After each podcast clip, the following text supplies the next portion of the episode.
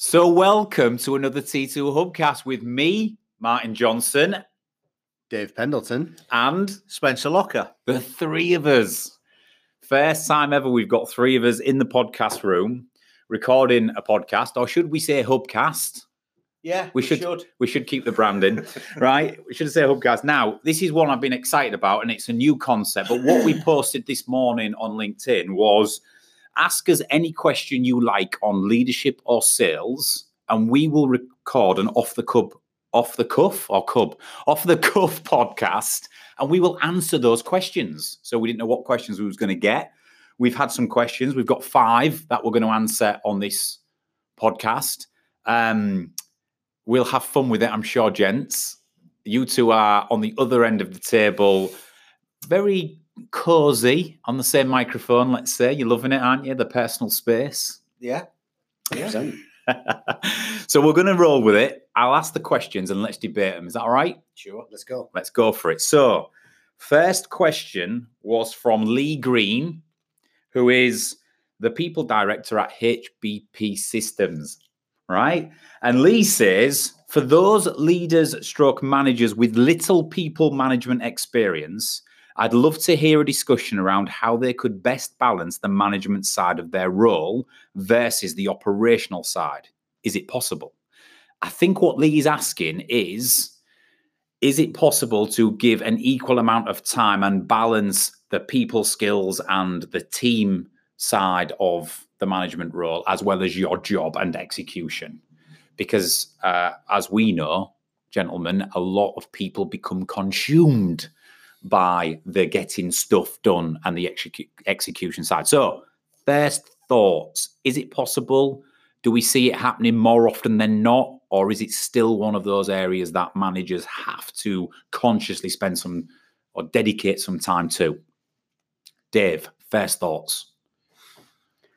Um, I think the answer absolutely is yes.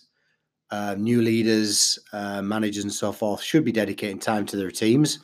Uh, and you're absolutely right. We do see uh, a huge amount of leaders um, engaged in much more operational, or probably a better term you used is getting stuff done. Yeah. because again from our experience you know speaking with leaders on a daily basis many people are, are literally chasing their backside Hmm. they're not even necessarily engaged in, in important or urgent stuff they're just engaged in stuff Yeah.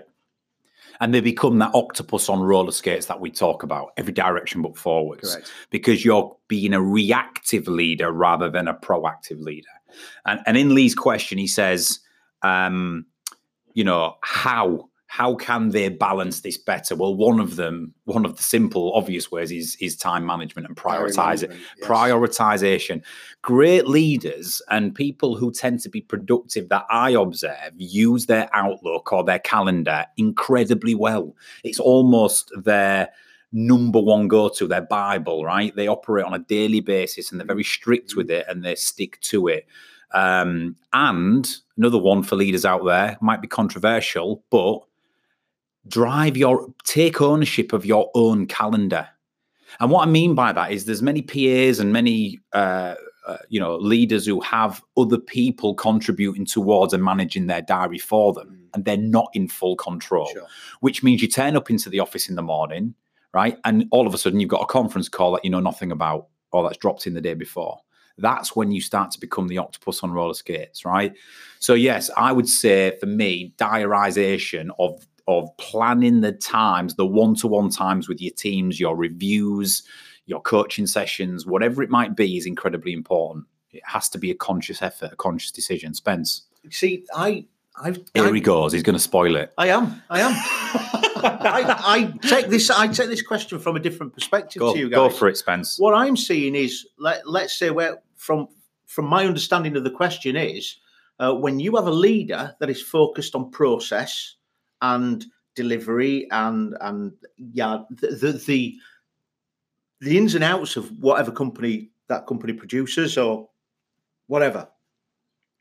If he's focused on the process, if he's focused on the well, this needs doing, that needs doing, and not focusing at all on the personal or the people aspect of the business, um, then they're only seeing half the half the deal. Really, I mean, if they can't appreciate that, you know what, people need to feel appreciated. People need to feel wanted. People need a little bit of acknowledgement. Possibly, people are different, but you know what, we pay money. They do the job.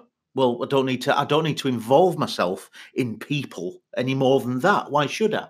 We've no, we've worked with companies, haven't we? We've delivered training with some companies have actually listened to our training and gone, "Great, thanks for that," and then not applied it, and then wondered why the company's not progressing or de- developing or or anything like that because they haven't actually applied that people knowledge. They've still reverted to type. It's like um, there's we're delivering information and they are not receptive to that information. So they're not interested in the people, they're just interested in doing the job. Mm. Does that make sense? Yeah, it does. And it's sort of what we were saying, isn't it? Yeah. In terms of if you become consumed too much on the what you need to get done, then it's easy to forget. Now, the last point I'm going to make on this, because I want to get through five questions, is this, right?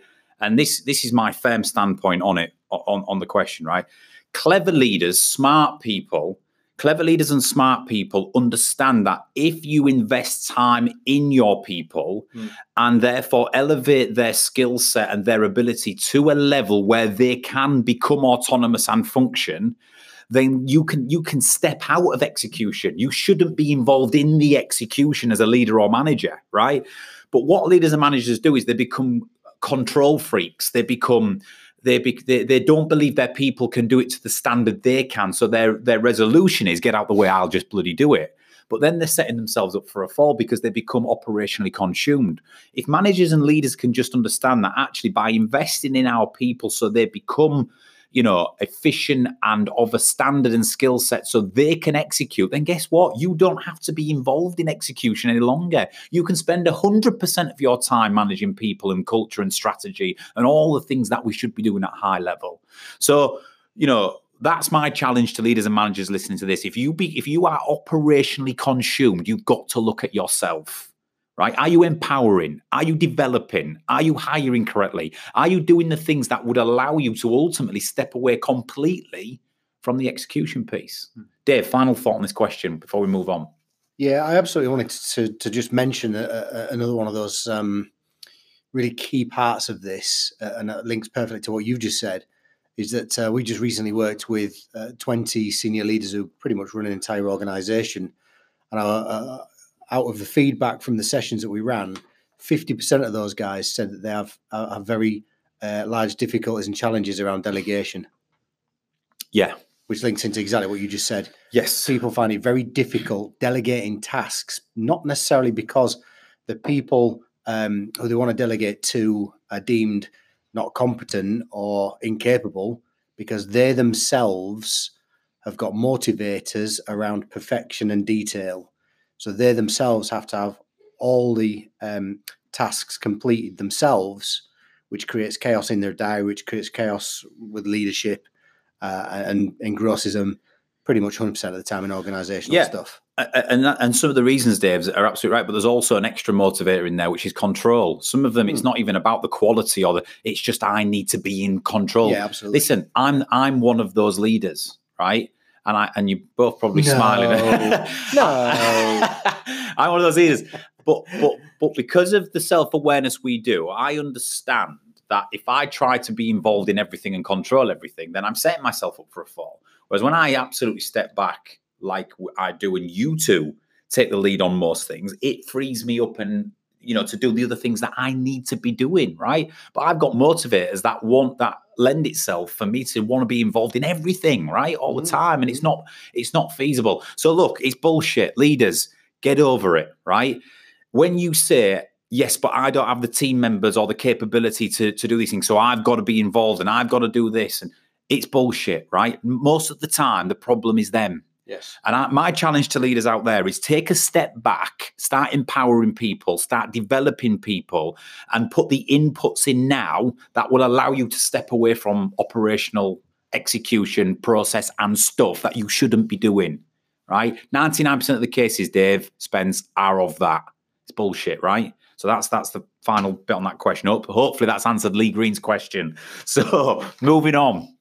Jonathan Cully, sales director at Allied Glass, says, What should you look for when recruiting for a great sales account manager? Now, Dave, as our sales guru here at T2, I've got my own thoughts on this, but instantly I come uh, to the part of his question that says, great sales account manager. And I'm assuming by that he means an account manager who's looking after existing customers or big customers and is responsible for run rate and renewals as well as uplift and expansion. Sure. Now, the reason why I set the scene on that is because this question is going to be answered differently from what you, what should you look for, depending on whether you're looking for a new business hunter or an account manager. Yeah. There's some similarities, but there would also be some differences depending on those roles. So let's go with account. Let's assume Jonathan's talking about account manager, where you've got to balance the relationship side and delivery side with the growth side. Mm. Go for it. What's instantly comes to mind from your perspective? What should you be looking for? Uh, for me, the one of the key traits, I guess, of, of somebody who's going to manage accounts and develop accounts um, is diligence. Yeah, just the ability to carry out those tasks that traditional salespeople really don't like to do, like particularly the white space analysis, looking at accounts, analyzing accounts, thinking about where else can we do business within this account, reaching out to those people within those accounts, leveraging relationships within the existing accounts. Yeah. Um, leveraging internal relationships so that it's not just about me, it's about others and around collaboration. Yeah. Um, you know, absolutely from our experience, uh, salespeople tend to stand alone, work alone, achieve targets on their own. They might well be in a team, but certainly it's a self-centered um, role usually. Whereas I think an account manager has got to be much broader than that. And diligence for me is one of those very key traits in account management. Love it. So what you're saying is if, if you're progressing from say just pure hunter new business role where you're just number, you know, loads of numbers, loads of activities, get in, get the deal, move. The account management role has to be a bit more diligent than that. It's got someone who's got the ability to look at an account holistically, yeah, absolutely. look at the different context, different contacts, different departments, what the business mm. is focusing on, where they're heading, and start strategically working that account. Correct, yeah if you want to sort of land and expand or or develop a, a long relationship. Yeah. The other thing I'm going to add to that, Dave, I'm going to throw in um, the number one thing I think account managers, sales account managers, i.e., who are going to have long-standing relationships with customers. Um, and be responsible for not only re, you know driving ongoing revenue but increased revenue is executive presence. And what I mean by that is an account manager for me needs to hold their own in a room with senior executives and directors of that business. They need to be credible. And I'm not saying that new business hunters and new business salespeople can get away with not having executive mm. presence, right? Mm. But it's even more imperative for account managers. If you're going to have someone managing your customers who pay you their hard earned cash, right? You need to have mm. someone in front of them who has credibility and executive presence it's hard to measure, but you know when you sit in front of somebody, if you're hiring for an account manager role and you look at that person and you either regard them as a bit junior, a bit raw, they've got the potential, uh, or uh, you know, a bit rough around the edges, or whatever it might be, you're it, it doesn't constitute executive presence. If you sit in front of that person and think you have a level of experience, credibility, and the way you conduct yourself right, comes across in a certain way that I could drop you tomorrow in front of the CEO of our biggest customer, that is what you need as an account manager. Yes, you need all the diligence, you need the other skill sets that come with account management and sales. But the first 10 seconds or the first minute in any meeting, you need to say, you know, you need to ooze credibility. And that's what the great account managers do. And that's probably, Dave, why we see generally account managers and client directors in organizations being slightly older than maybe the new, new business hunters or hunters or the desk based people. It's not an exact science, but as a general mm. rule of thumb, mm. they have a little bit more experience and gravitas as a result. Yeah, I, I think that's. I think it's. Uh, you, you, hit on a point there, and, and my second point would be relationship building. Yes. Of yeah. course, salespeople have to be good at building relationships. Um, you know, and depend on whether you work in a transactional consultative environment will depend on how long and established those relationships need to be to keep creating the outcomes. However, when we're talking about account management and account development, and, and I think this maybe ties to your point about generally account managers tend to be a little older. That's because of experience and experience with people and the ability to bend and flex styles and approaches to different people in different accounts and, and just build credibility through knowledge, through product and so forth. But just generally with people, being better with people makes a fantastic account manager. Cool. So, going to come to you on the next question next, Spence. But just to round this one off for Jonathan, three things I think we've discussed there for hiring a great account manager.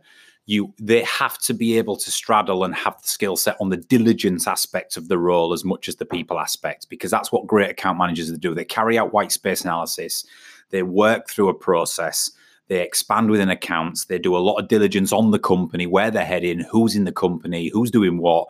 They have the diligence side. Number two, they also have executive presence. They have the ability to walk in a room and hold their own at strategic level, high level, uh, from from a body language perspective, from a content perspective, from the way they carry themselves, uh, and they tend to therefore have a little bit more experience and a little bit more credibility. Uh, and finally, ultimately, the, that people side, you know, just as much as the diligence side, they do they still have to have that social excellence that Dave's talking about, that ability to navigate conversations and build rapport with other people. Cool. Right. I think we've answered that one. So, third question, uh, keeping it moving. Spence, I'm going to come to you straight away on this one. Yeah. James Greenwood, good old James. I know James. Knew he'd come out with a left field question.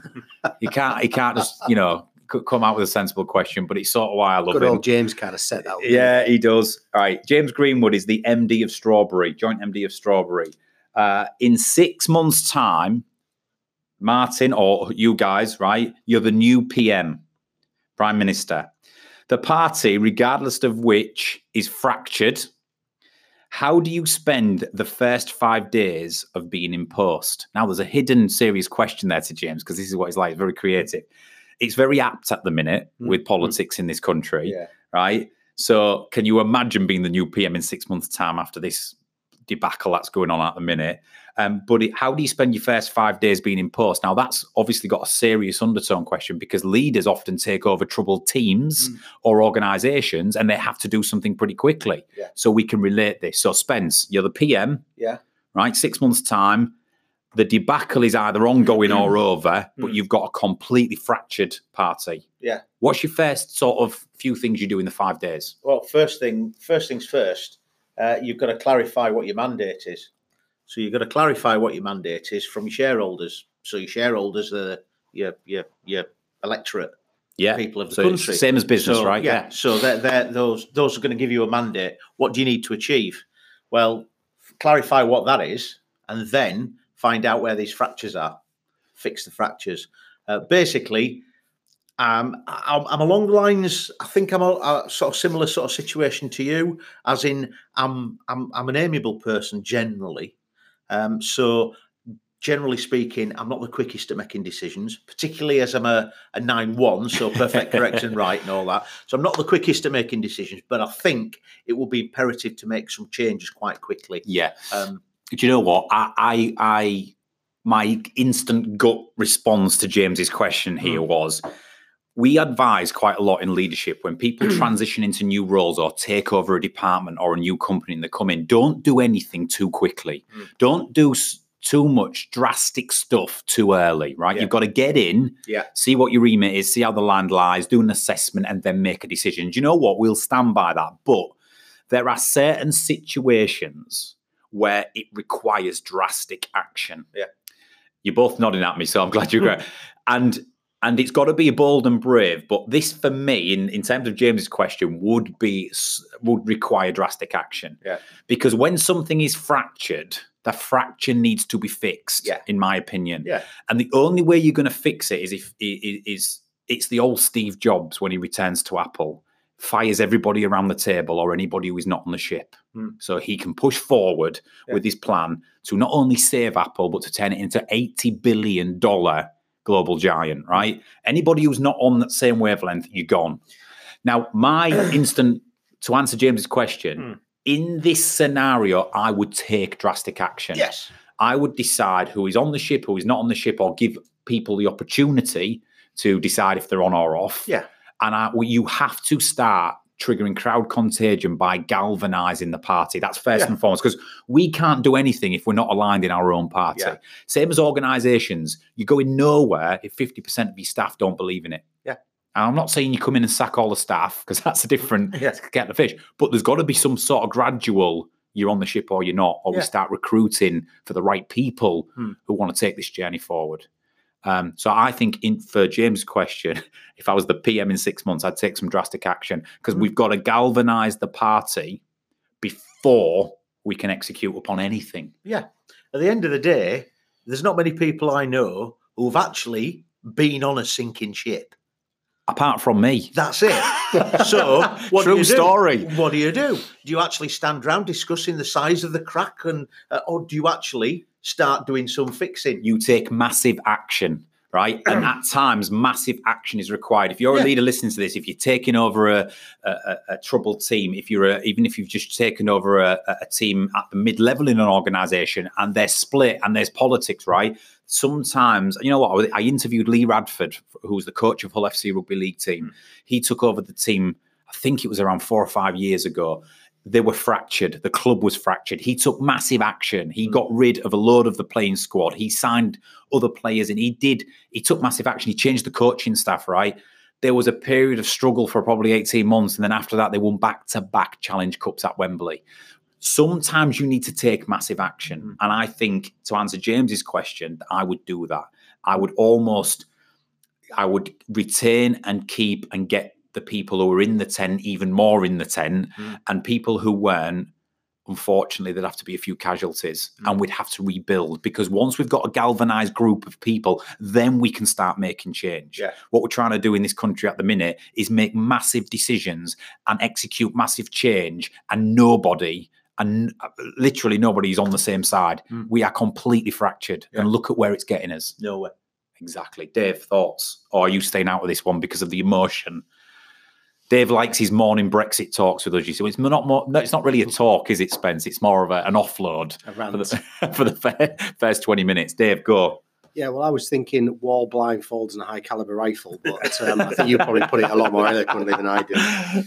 Um, yeah, I think there's absolutely a case for some drastic action. I do, but one of one of my favourite quotes from Simon Sinek is when when you work with people who believe what you believe, they will give their blood, sweat, and tears, and that's just not happening at the moment. And politics is probably one of the most key areas in our entire world where this needs to be the case, and it's not. Yeah, there is mo- nothing more powerful than a decided mind, right? And at the minute, we, as a country, as a as a party, as a whole, we do not have a decided mind, right? The complete lack of action, the inaction, is crucifying us, and it's the same in business. So. In summary, because I want two more questions to get through to James's question, and if I look at it from the the politics perspective, from the business perspective, right? You know, what would we do? What would I do? I'd take massive action. I would. It'd be one of the occasions where I would. And the first port of call is to galvanize the team. You have to have the people in the party or in the team in the 10, or at least the majority, at least 70, 80%, because the, the majority will always outweigh the minority in crowd contagion. If you've got a 50 50 split, which it seems like we've got at the minute, or a 60 40, it doesn't work. So you would have to correct that, as drastic as that may be. Then you can start by making some decisions around changes and execution, but at least you've got the majority of people behind you. Right. Next question comes from Christina Colmer McHugh, who is the co founder and director of Moodbeam. Wonderful, innovative companies, Moodbeam, who are doing great things in the mental health space. And I'd recommend anybody listening to this podcast check them out. We're going to partner them very soon on the product as well. Right. Christina asks train people well enough so they can leave, treat them well enough so they don't want to. Richard Branson's quote. Do you agree? That was a question. One hundred percent yes. And again, 100%. Yeah. yeah, yeah. well, I guess you know what? It's, it's, it's, an, it's a famous quote. It's a great quote, Christina. And I think Richard Branson's point on that is we have got to stop as organizations being frightened of losing our staff because we do. We get so in the modern day workplace, employees have more choice than ever. Right, they have more choice than ever due to the the way of the world, the fact that we can work remotely for anybody, anywhere, the evolution and, and advancements in technology. You know, we can even start up a business in our bedroom with a credit card and a PC, right? And we're trading the very same day. So what what people do is they become very reluctant to invest in people in case they leave and it's all a waste of time or in case they go to the competition or whatever it might be. When you also look at the, and we talk about this a lot, the average tenure in the modern day workplace of an employee is around three, three and a half Mm. years. If it was only 10 years ago, that was seven years, right? And it was only 10 years before that, it was jobs for life. It doesn't work like that anymore. So what you got to focus on for me is how can I get the best three to three and a half years out my employee? Well, invest in them and train them, and they're more likely to extend that stay. Mm. Number one. It, but the, but it's not jobs for life. People are going to leave, right? So the the the great question of what if I invest in my people and they leave, but what if you don't and they stay, right? Mm. Which which is the you know which is the worst situation to be in? So I think we've got to. It's a great question. Yes, Christina, we fundamentally back it. Of course we would, but we also delivered a session yesterday to a bunch of HR directors, and in the top three contributing factors to employee engagement was training and development. This comes from people on the ground. They they value three things: leadership, right? They wanted great leadership and great relationships with their managers. Number two, they wanted reward and recognition in the workplace. Number three, they wanted training and development. It is in the top three Hmm. Requirements or needs for employees out there, why they would be engaged and why they'd go above and beyond and stay in the business if they feel invested in. And that's why you should do it. Go for it.